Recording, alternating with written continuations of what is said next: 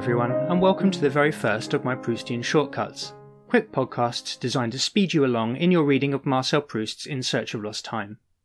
I am your host, Dr. James Holden, and today we'll be taking a shortcut to understanding the Little Clan.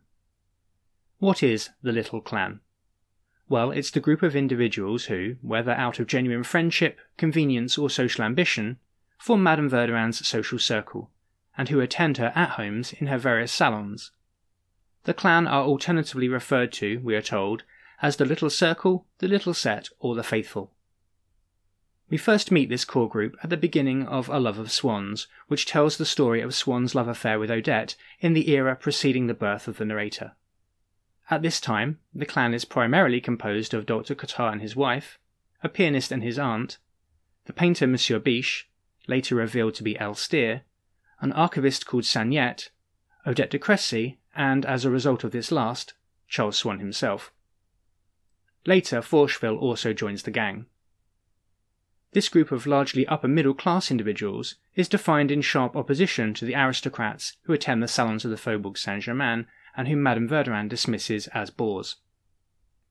The members of the little clan become witnesses to and agents in the love between Swann and Odette. It's amongst the little clan that Swann hears Vinteuil's sonata, a crucial artistic reference point as the novel progresses. Then, later, it's amongst the clan that the narrator hears Van Vinteuil's septet.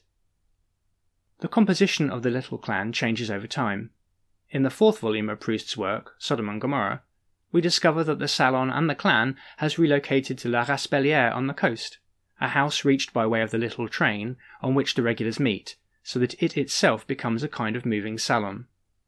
At this time, these regulars also include the Polish sculptor Ski, Professor Brichot of the Sorbonne, and Princess Sherbatoff.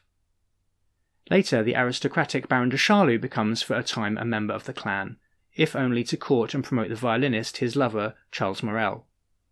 It is ultimately in Madame Verdurin's salon, and through the agency of the little circle, that the Baron experiences his downfall. The little clan is associated firmly with Swann's Way, but just as that path is shown to join up with the Guermantes Way, so too eventually, in a manner of speaking, does the little clan attain the heights of society. Madame Verdurin, on her third marriage, becomes the Princesse de Guermantes, and the whole of fashionable society her faithful. To discover more of these quick literary shortcuts, and to join me on an ongoing walkthrough of Proust in Search of Lost Time, subscribe to Proustian Paths wherever you get your podcasts now, and follow Proustian Paths on social media. I look forward to accompanying you on your journey through Proust soon.